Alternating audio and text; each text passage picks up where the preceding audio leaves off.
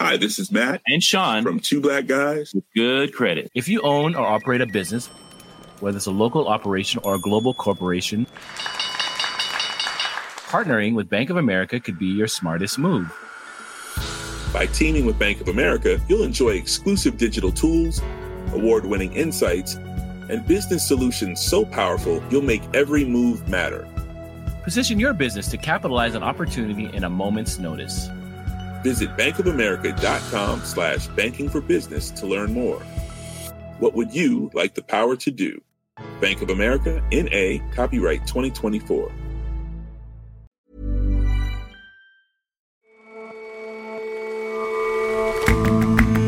Hello and welcome to The Intelligence on Economist Radio. I'm your host, Jason Palmer. Every weekday, we provide a fresh perspective on the events shaping your world. For decades, Afghanistan has been a major source of the world's opium poppies and thus heroin. And the country produces mountains of hashish too. Now, methamphetamines are on the rise, thanks in part to the native ephedra bush.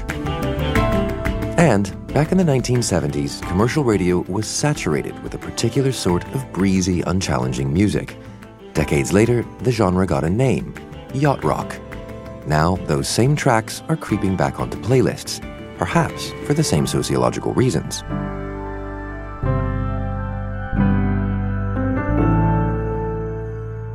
First up, though,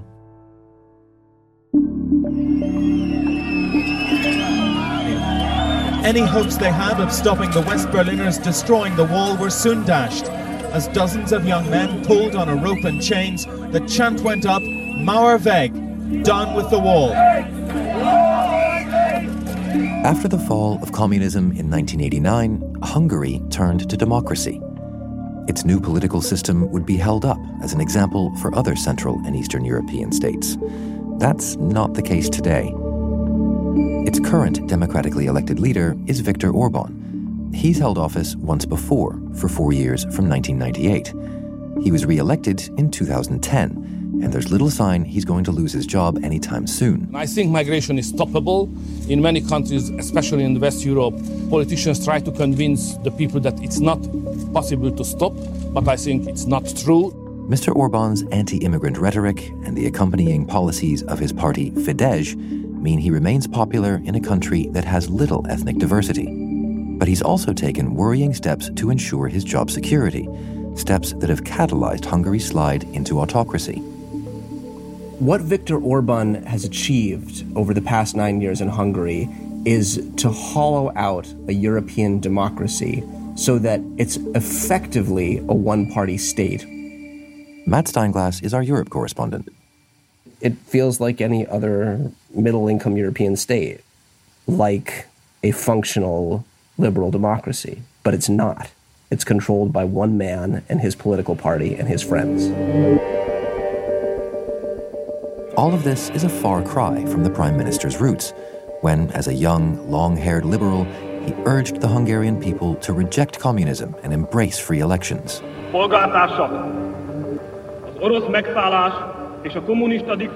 In 1989, as the Soviet bloc was coming apart, Viktor Orban was a talented young law student who was identified as one of the most liberal anti communist voices in the Hungarian student movement. But over the course of time, he has shifted from a liberal center right stance to an increasingly nationalistic stance. So by today, the once young liberal reformer is now a hardline nationalist ruler who dominates his country's political system with an iron hand. Well, what do you mean by that? In, in what way is he is he dominant? How is Hungary different under Viktor Orban? As of the late 2000s, Hungary was seen as the most successful, possibly the most entrenched, formerly communist country in Eastern Europe in terms of its transition to democracy. People saw it as a stable, capitalist, democratic, liberal country, member of the European Union. And over the course of the last nine years, he has uh, changed the constitution, altered all of the institutions of the democratic state so that they can be controlled by his political party, by businessmen, politician businessmen, and oligarchs who are linked to him. He's extended domination over the media sphere. He's hollowed out the court system. But how has he managed that? How has he sort of gotten away with it, starting from a stable, happy democracy so completely undermined? How did he do that? Well, Hungary wasn't really a tremendously happy democracy when Orban took over. People were quite dissatisfied with the previous socialist government, which was fairly corrupt as well. But that dissatisfaction led them in 2010 to vote for Mr. Orban's party, Fidesz. They, they, they won about 53% of the vote. And because of the Hungarian electoral system, that 53% of the vote meant that they had two thirds of the seats in parliament. And with two thirds of the seats in parliament, they could change the constitution, which they quickly did. They changed the constitutional court. They revised the electoral system and gerrymandered a lot of the districts in which people were being uh, elected to make sure that they wouldn't leave. And what you found was that by 2014, uh, by the time of the next elections, they had effectively guaranteed themselves victory. And in the 2018 elections, again, they won exactly two thirds of the seats in parliament. At this stage, it looks like there's no power in the Hungarian system of governments that can stand up to Fidesz and Viktor Orban. And the separation of powers, which you need for a liberal democratic state, effectively no longer exists in Hungary. But insofar as they actually have, why have the Hungarian people gone along with this? Is, is all of this just simply below the radar, cl- clever gerrymandering and, and keeping quiet about procedural changes that don't look so nefarious? Viktor Orban and Fidesz are still very popular. They're very popular because uh, nationalist politics of the kind that they practice are very appealing. Viktor Orban was the first national leader in Europe to build a fence to block out to, to block migrants in the migrant crisis of 2015. That was extremely popular, and the economy has done well. Uh, growth has been about 3.5% for the last five years, and uh, unemployment is below 4%. But that's also true for much of Central Europe. And they've cut the budget deficit. But one of the troubling things about what's happened in Hungary is that it appears that people don't really care all that much about constitutional issues. And that is an issue that may have echoes well beyond Hungary. What, what still surprises me about this story is how complete Mr. Orban's transformation from fist shaking liberal to, to this, this kind of like absolute autocrat. Does that transformation kind of tell you anything about uh, the current state of right wing leadership kind of spreading throughout Europe? Well, so it's true. Viktor Orban's transformation from 1989 to 2019 is an incredible encapsulation of what has happened to the ideas that we had about liberal democracy in 1989. And what's really worrisome is that it seems like he appears to have decided that the type of liberalism that he championed at the time of the fall of the Soviet Union was naive and not actually a lasting foundation on which to build a successful political party or a successful state. He now explicitly says that he wants to govern an illiberal democracy. He doesn't believe in liberalism. He wants to govern a state in which the majority rules and takes no account of minority interests. And there are a lot of similar politicians to whom you could point around the world, not just people like Rodrigo Duterte in the Philippines, but people like Donald Trump in the United States who seem to value the will of the majority rather than individual rights, who are eager to find enemies to vilify and to run campaigns based on xenophobia. And one just hopes that these people are not, in fact, the future of democracy. Thank you very much for joining us, Matt. My pleasure, Jason.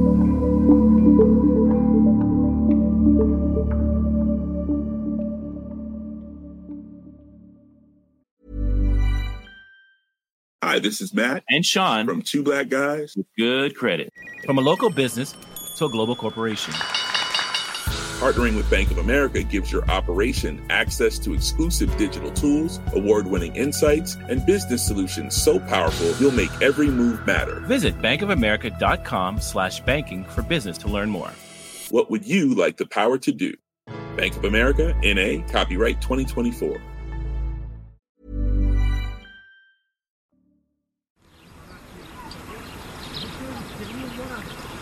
Three quarters of the world's opium is cultivated in Afghanistan.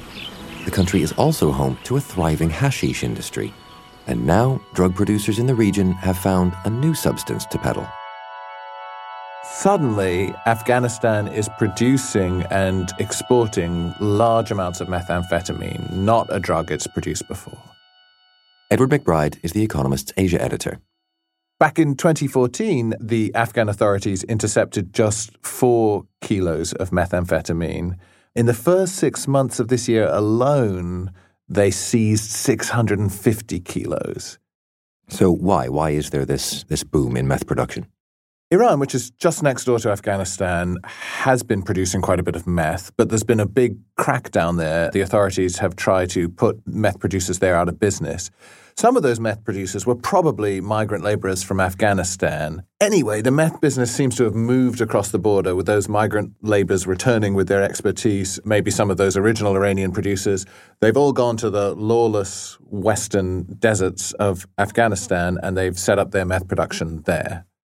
And making it how? Meth is made from a, a, precursor chemical, or two precursor chemicals called ephedrine and pseudoephedrine. And normally you get those out of cold and flu remedies. But governments around the world have been trying to curb meth production by making it more difficult to get hold of those cold and flu remedies, keeping better tabs on who's buying them, and so on. So making meth that way has become more difficult. There is another way to make meth, which involves a natural source of ephedrine and pseudoephedrine, which is a bush called the ephedra bush. That's how the chemical got its name. And that bush happens to grow in, in Afghanistan and, and lots of arid regions of Asia. Farming is also very cheap in Afghanistan. Most of the people are, are basically subsistence farmers. It's very easy to drum up a big crop of ephedra leaves in Afghanistan and then process those to make meth. And that's what's happening.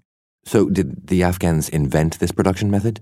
This isn't a new method for making meth, and we know that ephedra has been used for centuries in traditional Chinese medicine for treating asthma and other respiratory problems. I mean, in effect, as a cold and flu medicine. In the past, drug smugglers have used ephedra to create meth. But what makes this so potent in Afghanistan is that Afghanistan already has this huge heroin business, a big hashish industry, and so it's got the ready made distribution channel. So if they can add another drug to their portfolio, as it were, then it's very easy to get it exported and to start making money from it.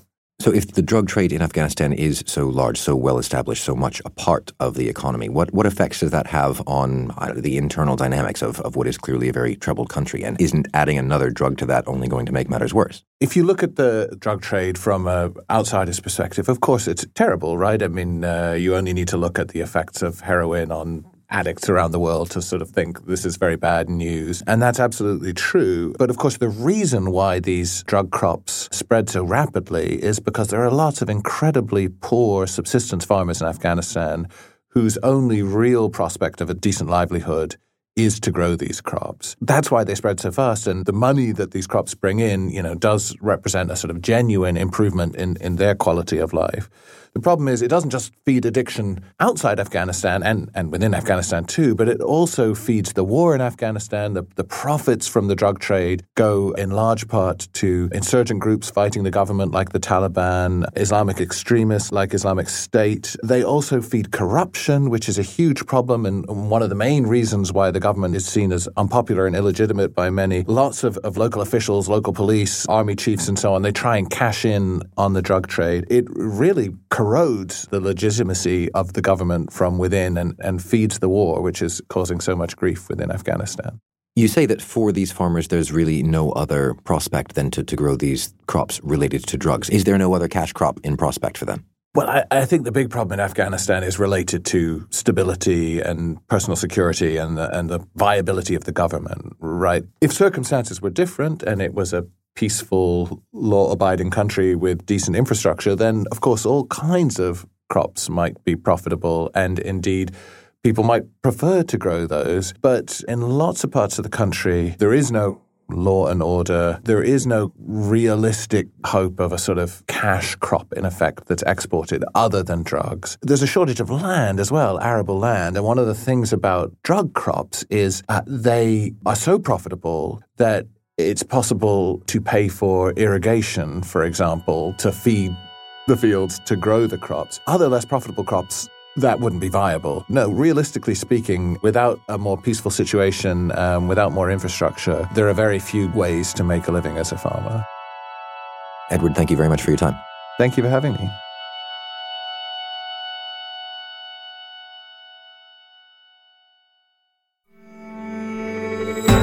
On The Economist Asks, our interview podcast, my colleague Anne McElvoy talks with author Margaret Atwood about how politics shapes storytelling. She's just put out the long awaited sequel to her landmark dystopian novel, The Handmaid's Tale. The hit television series based on the book has brought a new global audience to the fiction of a veteran author and activist just shy of her 80th birthday. Anne McElvoy puts her on the spot over the gains and the risks of the Me Too movement. You're no longer in phase one of Me Too, but there was a moment there when it was an invincible weapon to which there was no counter weapon. And whenever you have an invincible weapon to which there is no counter weapon, some people will take advantage of it, which they did. And in a way, that seemed to transgress a lot of the lessons that you'd been learning from the Cold War societies. Not just the Cold War, you know, the history of lynching in the United States, the history of any social moral panic in which to be accused is to be guilty. To hear more, subscribe to The Economist Asks on your podcast app.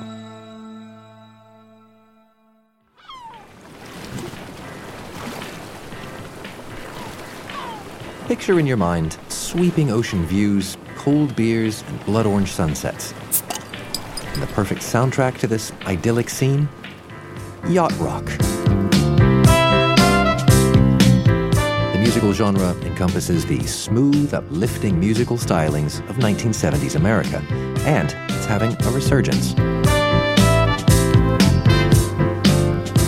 Yacht rock is a drippingly smooth, highly polished, uplifting type of music that came out of America's West Coast in the 1970s and 80s. Jack Lahart is our deputy communities editor and a passionate fan of the genre. And it has a distinctive sense of escapism and an ability to transport you out of wherever you are and drop you right in California. An early example which epitomizes this type of music is Seals and Crofts' Summer Breeze, single from 1972. Summer breeze makes me feel fine. That's a really early example of yacht rock. But the best example for me of yacht rock is the Doobie Brothers' What a Fool Believes from their 1978 album Minute by Minute.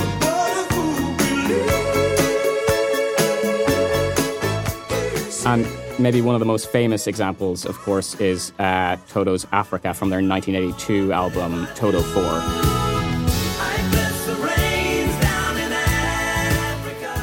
Which reached the number one spot in America's Billboard Hot 100 in 1983. So, how did this genre get started? So, it was born in 1970s LA and San Francisco, and it really centered around LA studio musicians. So, many of those who had protested against war and, and preached free love in, in the decade before began to find a home for their gently catchy tunes on drive time radio. Okay, so where did it go? Why, why did it disappear? Really, I think the turning point came in 1981 when MTV launched, and that really changed the game for, for musicians around the world. This is it. Welcome to MTV Music Television, the world's first 24 hour stereo video music channel. Music became flashier and more aggressive and began to rely much heavier on disco influences and heavier electronic sounds. So for years, yacht rock was seen as uncool. It was consigned to wedding parties and dusty record collections and came to be seen as the epitome of 1980s schmaltzy, uncool dad music. But what you're seeing is that the wind, in its way, is back in the sails of yacht rock now. Yeah, definitely. Now on Spotify, there's playlists that have hundreds of thousands of followers. And then also, if you look at things like Google searches for yacht rock, they've steadily climbed since the 2010s. And you see this nice little spike in summer months when people try and seek out that distinctive West Coast sound and that summery, breezy beat that yacht rock has. And when people are seeking it out, are they looking back to these classics, or are, we, or, or are there new yachtsmen? They're definitely looking back for these classics, But I think a testament to the influence of this genre of music is the fact that so many modern day artists look back to it and include traits in their music today. And some examples include Fragments of Time by Daft Punk. And if you listen to Vampire Weekend, many of their tracks have distinctive yacht qualities to them. If you're looking for a more blatant tribute, then I think you need look no further than Thundercat's Show You the Way, which actually features Michael McDonald and, and Kenny Loggins.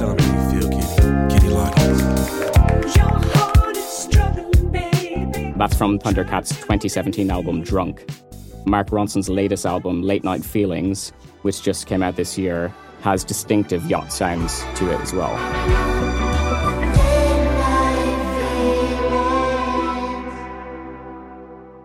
So, why do you think this is happening? Why is yacht rock coming out of the dry dock? So, I think there are two reasons. The first is that technology that I mentioned, which is opening up this genre of music to a whole new generation. So, things like YouTube, Spotify, and Google. The second reason I think might be a little bit more sinister. So, this type of music came out of America at a time when society was changing and there was a lot of cultural tension. You had Watergate and the end of the Vietnam War, you had the presidencies of Carter and Gerald Ford, energy crises, and economic stagnation. And the key thing about yacht rock is that it gives you a sense of escapism. And it took Americans to a sunny California away from the daily grind. And in today's world, there's a lot of upheaval and dissatisfaction with the current political situations, and the crises are different, climate change, for example.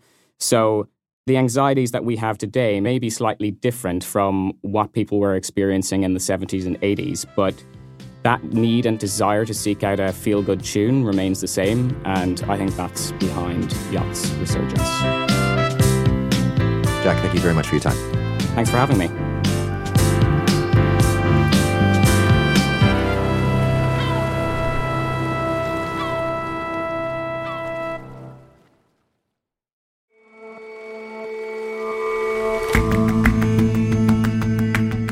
That's all for this episode of The Intelligence. If you like us, give us a rating on Apple Podcasts.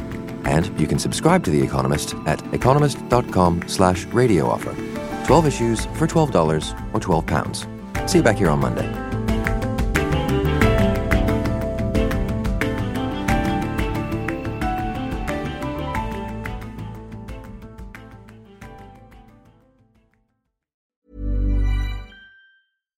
Hi, I'm Daniel, founder of Pretty Litter. Cats and cat owners deserve better than any old fashioned litter. That's why I teamed up with scientists and veterinarians to create Pretty Litter. Its innovative crystal formula has superior odor control and weighs up to 80% less than clay litter. Pretty Litter even monitors health by changing colors to help detect early signs of potential illness. It's the world's smartest kitty litter. Go to prettylitter.com and use code ACAST for 20% off your first order and a free cat toy. Terms and conditions apply. See site for details.